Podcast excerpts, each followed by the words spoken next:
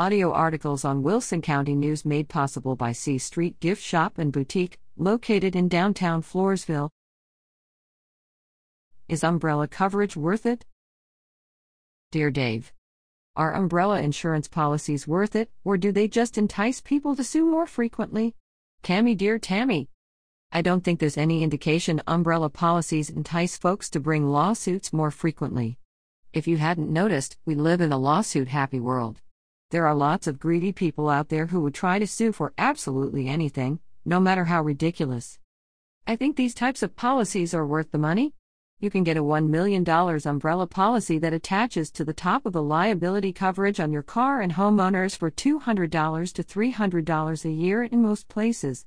So, if your original car and homeowners coverage was $500,000, you'd have $1.5 million in coverage with an umbrella policy. If you've got a substantial net worth, or if there's just something that gives the impression someone might be able to get a lot out of you, an umbrella insurance policy is a smart buy. Dear Dave, My husband and I own a small business. We have a large account providing wholesale items to a client. Our original agreement was to work on 30 day payment periods, but he is three months behind on the bill.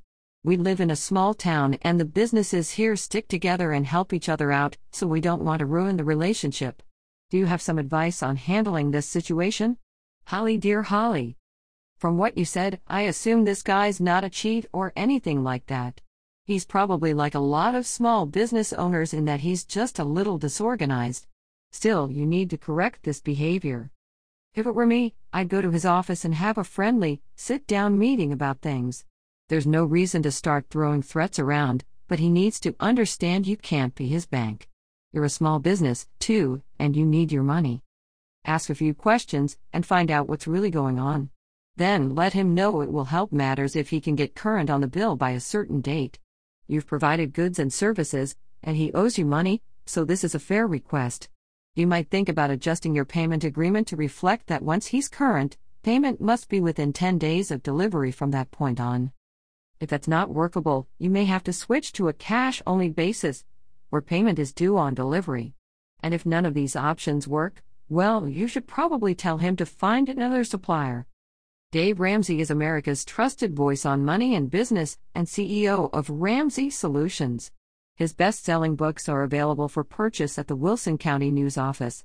The Dave Ramsey Show is heard by more than 12 million listeners each week on 575 radio stations, including 550 KTSA FM 107.1 and multiple digital platforms.